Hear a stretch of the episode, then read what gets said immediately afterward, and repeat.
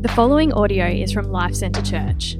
For more information, please visit lifecentrechurch.com.au. Thanks, Jimmy. Uh, so, yeah, as you said, the last couple of weeks we've been nicely working our way in order uh, through the Psalms. We've had Michael, Psalm 51, uh, Jimmy, 121, Jared, 130, and now, sorry to all those people with a bit of OCD like Jimmy, but we're going to go all the way back to Psalm 7. Alrighty. Uh, so, we'll open in prayer this morning. Lord, we thank you for your word. We thank you for David, Lord, and we thank you for this psalm that he's written. Uh, we pray that you will use me this morning. You, it will be your words, Lord, and not mine. It will be more of you and less of me, Lord. We pray. Amen. Uh, so, about six months ago, my wife and I uh, finally moved into our brand new house after about a two year process. Uh, there's so many exciting things about new, moving into a new place. Um, and one thing that we'd never really had in all our previous places where we'd lived um, is we'd never really had any proper relationships with any of our neighbours. Um, so we are both really wanting to make a conscious effort uh, to get to know them and become good friends with them. Uh, well, hasn't started also well to start with. I'm still hoping one day that we can get along well um, and even invite them to church, uh, but it hasn't started all so smoothly yet. Um, our first interaction with them was trying to sort out a dividing fence. Uh, this was rather difficult because it hadn't quite moved into the place yet, so it was all having to be via email.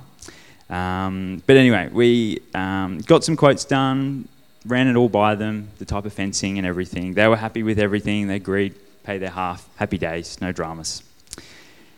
Got the fence installed as per agreed, um, but now they wouldn't pay their half of the fence. They believed that the fence was too far into their property and it wasn't actually on the boundary. To put it in perspective, they thought the fence was eight centimetres more into their property than it was into ours. Anyway, going back and forth, getting fences out, surveyors out, blah, blah, blah, over about four to six weeks of trying to sort of sort this out. Um, thankfully, um, after all this, they agreed that the fence was in the right spot. They paid their half. Happy days, no dramas. Great. Not an awesome start, but awesome. We can move on from here. No dramas. Now we fast forward another six or so weeks. Um, now they've moved into this place, uh, they've started doing some landscaping um, and specifically a garden bed out the front of the place. Uh, I came home from work one day um, and this garden bed's been done out the front of the place. Uh, which then, taking a closer look at it, to see it is now about half a metre into our property. Covered our water meter and even went down on the nature strip, but like our side of the boundary. And I was like, what the heck? I like I was fuming. Like I was literally my initial thought was, well, it's in my property. I'm just gonna go rip it up then. But thankfully, thankfully, I didn't do that. But it was like there was nothing wrong with the actual garden bed itself. The garden bed was fine. It was actually quite done quite nicely. But it was more the principle. And I just wanted justice. Like they gave us so much grief over eight centimeters, and then now go put a garden bed that's half a meter into ours. But thankfully, as I said, um, God didn't let us run into each other over the next few weeks. Um, probably would have said something I would have regretted. Um, but after praying about it for a few weeks, God's definitely softened my heart. Um, still, probably not quite at peace about it, if you can hear my voice. but I'm not wanting to do anything stupid or, or irrational with it now, which is good. Has there been a time in your life where you've wanted justice and wanted to take it into your own hands? Maybe on the way here this morning you were cut off in traffic, so you wanted to tailgate them to get them back. Or maybe someone started rumours about you at work or school, and so you wanted to return serve and get them back that way. Our desire to get justice can easily get confused with our desire to get revenge. It can eat us away and make our hearts bitter and cold. So that's what's so great about this psalm. Psalm 7 is a psalm about justice. In a world where there's so much injustice, is a great guide of how we should come to God in these times. You could sum up this psalm by saying, God is the God of perfect justice. We can take refuge in Him and trust that He will give every evildoer what they deserve. Not too little, not too much. And because of this, we don't need to take justice into our own hands. So, a bit of background about this psalm. This psalm was a lyrical poem that was composed by David under strong mental emotion, which he sung to the Lord concerning the words of Cush, a Benjaminite. It is not written after the occasion, as David's looking back um, at a hard time in his life. It's not a happy psalm at all. But David is being raw when he's still in the trenches of this situation. There's no more context on who Cush was and what the words exactly were. However, we do know that King Saul was also a Benjaminite. So we instantly know that it was going to be hard for these two to be friends. We also read that Cush was not the only Benjaminite to raise an issue with David uh, post Saul's death. We read in 2 Samuel 16, um, there's, a, there's a character named Shimei uh, who was yelling and cursing at David in front of a crowd. He also starts throwing stones at him. Later on in 2 Samuel in chapter 20, we have another Benjaminite, Sheba, uh, who's described as a wicked man who also makes public accusations about David. We don't know exactly, but from reading the different ways David reacted to each of these situations, I can only assume that words Cush, the, the words from Cush were much more severe than the other two. This psalm isn't the shortest and required lots of digging and reading over and over again. Uh, but after doing this, I found four main points that really stood out to me. The four points are four realities about God's character the psalm teaches us about God when it comes to justice. We have number one, God is a father. Number two, God is a judge. Number three, God is an avenger. And number four, that God is a victor. God is a father. So, God is our heavenly father, and he wants us to cry out to him. Any parent here today will know the feeling of wanting to protect your child. So, I would imagine that your child not wanting your help when they so desperately need it would hurt. I'm super excited. Um, in the middle of this year, um, my wife and I are going to be uh, having a little baby, and so very excited to, to be a dad. Um, and I feel like I'm starting to know a little bit around sort of the feeling of wanting to protect. Uh, for example, driving the other day um, uh, in one of the many storms that we've been getting at the moment. Uh, normally, I wouldn't think twice. we'd just get in the car and drive wherever we're going. Yes, drive safely, but wouldn't consciously think about things. Um, but knowing that Ainsley has our baby growing inside of her maybe made things a little bit different. I was thinking, oh, which of our two cars is probably safer to drive in? I drove a bit more cautiously. Um, and even when we were at the shops, when it was a horrendous storm going on, I was like, oh, maybe we should just hang here for a bit. Thankfully, I didn't because the storm didn't pass. We would have been there all day. But we went on, went on and had our day. Um, but I feel like this, this helps a little bit. It gives me a very small insight of how God um, feels towards us. This wasn't something that I consciously thought, oh, I'm going to be a father, I need to start protecting more. It was just something that just happened. It was just natural instinct. And I feel that this gives an insight of how God feels towards each of, each of us. God doesn't just have the ability to protect each of us, He has the desire to protect us. There's so much evidence in the Bible that shows that God protects His people. For example, we've got God sending Moses and Aaron to rescue the Israelites from Pharaoh in Egypt. We've got God shutting the mouths of the lions of, um, of the lions when King Nebuchadnezzar uh, puts Daniel in the lion's den for praying to God. We also have multiple stories in the Bible similar to Joseph's story in Genesis. I'd say if you asked Joseph multiple times throughout the journey, you wouldn't blame him for thinking that God wasn't protecting him during these times, particularly when poor innocent Joseph was sold by his brothers into slavery or when he was wrongly put into prison. But by the end of the story, we can clearly see Jesus' hand, God's hand, uh, to protect Joseph and his family. God is our perfect Father, and the only one whose love is perfect and unconditional. So I cannot imagine how much he wants to protect each of us. So you can see in the start of this psalm where David truly believes this and that God is not a stranger to him, so he can take refuge in him. This is shown in verses 1 to 2 we read, Lord my God, I seek refuge in you. Save me from all my pursuers and rescue me. Or they will tear me like a lion, ripping me apart with no one to rescue me.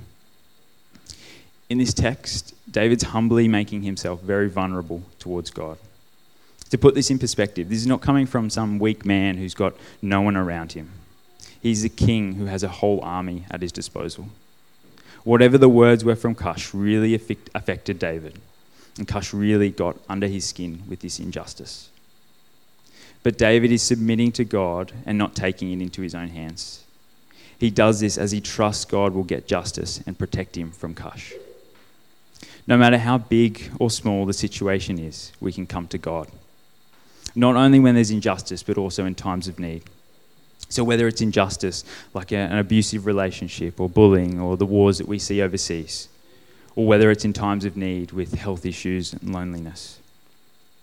But how do we come to God? What, what can we do? Well, I think there's four sort of main sort of key things that I think we can do to come to God. Number one is, is spending time with Him in prayer and being honest like David is. There's no point hiding what's going on in our hearts. Jesus, God knows what's going on in there, so we can cry out to Him. Reading His Word, getting into His Bible, and allowing God to talk to us. There's no point praying and asking God for answers and then not opening His Word and listening to Him.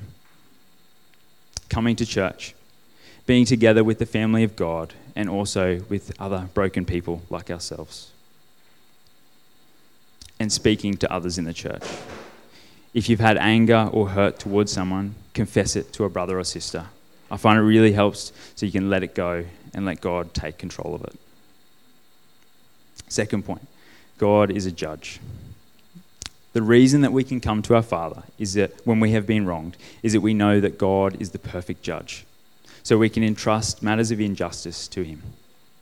He's not a dodgy judge who can be bribed or lied to to make the wrong decision, but he makes the right decision every single time. The next few verses we read uh, David still coming to God as, as a judge this time. Verse 3 Lord my God, if I have done this, if there is injustice in my hands, if I have done harm to one at peace with me, or have plundered uh, my adversaries without cause, may an enemy pursue and overtake me May he trample me to the ground and leave my dust in the honor. And leave my honor in the dust. the wrong way around there. Um, th- these are tricky, tricky verses I found to try and figure out from what perspective David was speaking from. Is he humbly coming to God saying, Let Cush trample me if I've done anything wrong? Or is he so confident that he's pleading his innocence here?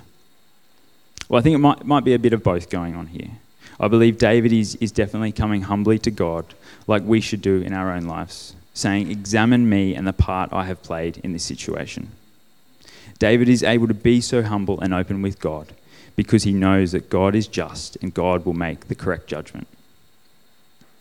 But David also wants justice, so much so that he's willing to put himself in the firing line of God's judgment. He knows that neither he nor his opposed can hide their thoughts or emotions from God and neither can we. We cannot escape his judgment. There's nothing as individuals we can do to hide or trick from God. We then move on to verses 6 to 11 as we hear David continuing to call out to God for justice. In verse 6 Rise up, Lord, in your anger. Lift yourself up against the fury of my adversaries. Awaken for me. You have ordained a judgment. Let the assembly of the peoples gather around you. Take your seat on high over it. The Lord judges the peoples. Vindicate me, Lord, according to my righteousness and my integrity. Let the evil of the wicked come to an end, but establish the righteous. The one who examines thoughts and emotions is a righteous God. My shield is with God, who saves the upright in heart. God is a righteous judge. David isn't asking God to do anything crazy here. He's just asking God to be God. David is not asking God to help him because of what David is feeling, but because of how God would feel in this situation. We read David saying to God, Rise up in your anger, talking to God. You have ordained a judgment, a judgment. Let the people gather around you and take your seat on high over it. The big thing is, is that David is not going to a God who doesn't care about injustice. He's going to the God who invented justice. David doesn't have to convince God. He's crying out to God because this is who God is, the source of all justice. Now, verse 8 is another sort of tricky one, trying to figure out what David meant by vindicate me, Lord, according to my righteousness. It might sound like David thinks he's perfectly innocent, but we know he's not we only have to go back to Psalm 51. If you missed it, Michael spoke it on a couple of weeks ago. So, what, what should we do with this, this verse then? What does it mean? I think it, uh, well, it might mean that he's protesting his innocence in this particular situation. One theologian puts it this way Only the man who is sure of his innocence in the sight of God would venture to call for such doom upon himself in the case he had been found guilty of the thing wherewith he was charged. Regardless of what David meant in verse 8, it points us to Jesus Christ, the only one who was truly righteous and had integrity, and yet the one who truly suffered injustice. God sent his Son to earth to die on behalf of sinners and would pay the penalty for all of our injustice. If our faith is in Jesus, then we are the ones who have been vindicated because of Jesus' righteousness. Without Jesus, none of us can pray that prayer in verse 8. But with Jesus, we can call on God for justice for all the sins committed against us because he has paid the penalty for the sins that we ourselves have committed. Third point God is an avenger. God is the avenger, so we don't have to take matters into our own hands. But how do we come to God when we have sinned? What do we do? Well, I know a way that we probably shouldn't. Um, I have a younger brother, Tyrone, who's about three years younger than me. Uh, we're best mates now, but as, as kids, classic brothers, we never always got along. Uh, he was always the classic annoying little brother, and I was always the perfect old, older brother, never annoying, all sweet. Um, so anytime he'd provoke me, instead of trusting that my parents um, would get justice, I would always take it into my own hands often would probably create more damage than what he had done to me. An example of this might be something along the lines of this. Uh, we could be out for dinner or lunch or something like that, um, and for whatever reason, my brother reaches across and punches me, as brothers do. um, and mum or dad might say, Tyrone, you can't do that. We'll deal with you when we get home. But in my head, I'd go, no, this needs to be sorted now. I can't let someone else get justice for me. So whack, I'd punch him twice as hard. Which of course doesn't end well. We create a scene wherever we are. Um, I end up getting in trouble. I don't really get justice for it by the end of it. However, as soon as the roles were reversed, if I was the instigator, I'd try and convince my brother, come on, punch me back, do something, get vengeance yourself, so that I could avoid trying to be sent to my room or whatever it was. So in reality, I knew that my parents would get justice, but I didn't trust that it would be enough when it was for me, and I couldn't let go of it and let them take control.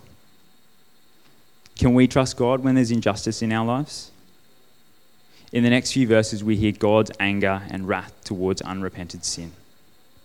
In verse 11, God is a righteous judge and a God who shows his wrath every day. If anyone does not repent, he will sharpen his sword, he has strung his bow and made it ready. He has prepared his deadly weapons. He tips his arrows with fire. These verses are pretty heavy. It's very clear how God feels towards unrepented sin, and he doesn't leave much to the imagination.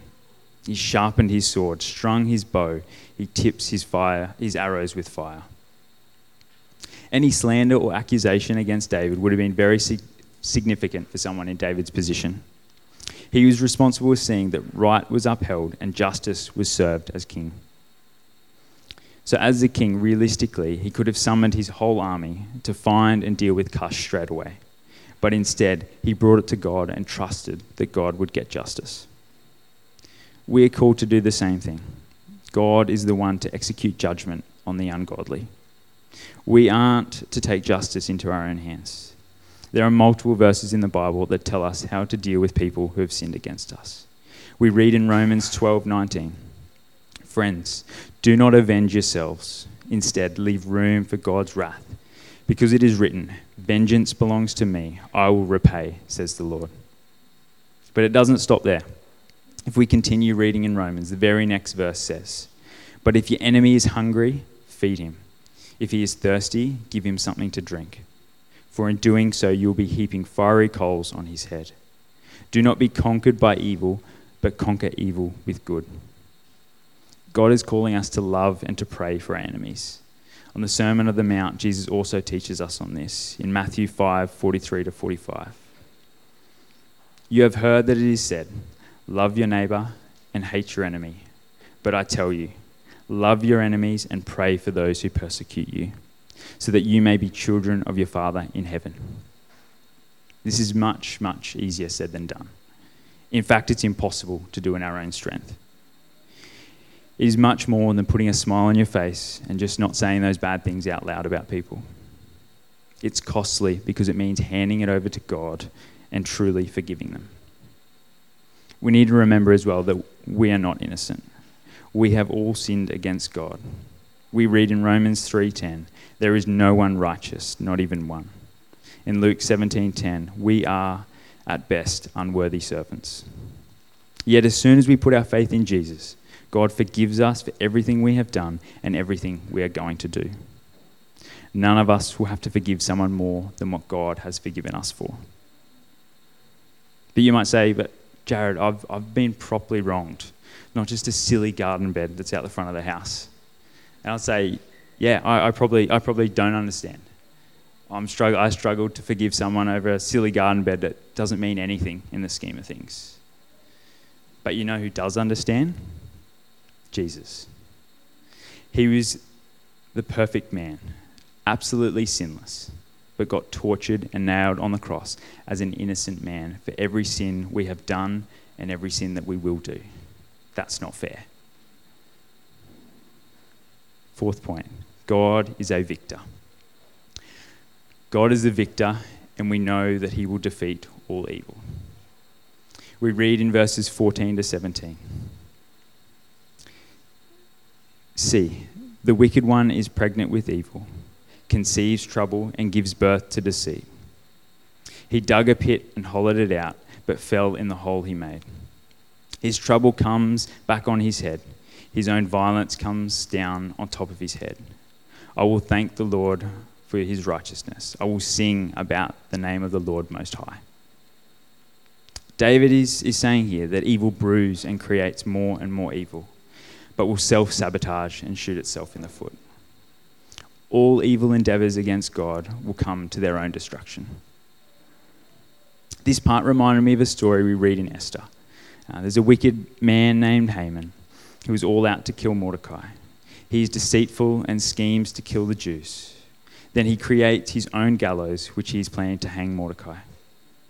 His wickedness catches up to him, and the king summons for him to be hung on the very gallows he'd created to hang Mordecai.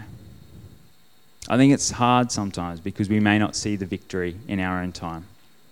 We hear horrible stories about people being wronged and the offender seems to get off scotch free. But this text gives us confidence that their deeds will catch up to them unless they confess and repent of their sins. Deuteronomy 32:35 this is God talking to Moses.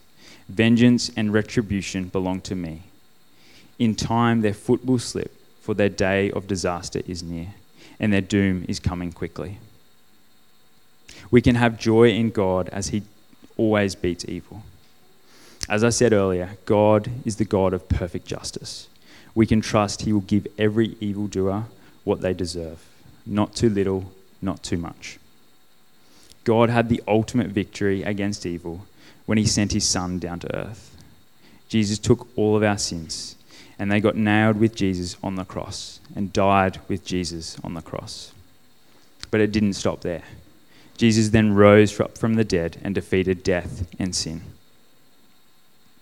If we bring matters of injustice to God, we should quickly realize that we are not innocent ourselves, and there is injustice in our own hearts. We cannot right these injustice, injustices by ourselves. But the gospel tells us that if we confess our sins, they are nailed on the cross. Jesus makes us righteous, and the Spirit makes us desire to be more righteous. If you're here and you're a Christian today, all these things are true about God. God is our Father, God is our Judge, God is our Avenger, and God is our Victor. Our sins have been dealt with on the cross. Jesus has taken our place, so we are righteous in the eyes of God. And we won't get the wrath of God. But if you're here and you don't know God today, we would love for you to consider putting your faith in God and, be- and believing that Jesus died on the cross for you. Let's pray together. Thank you for listening to this podcast from Life Centre Church, located on the Sunshine Coast. We exist to make, mature, and multiply disciples and communities that depend upon, declare, and display the gospel of Jesus Christ in all of life. If you would like more information about us, please visit lifecentrechurch.com.au. We provide our podcast free of charge.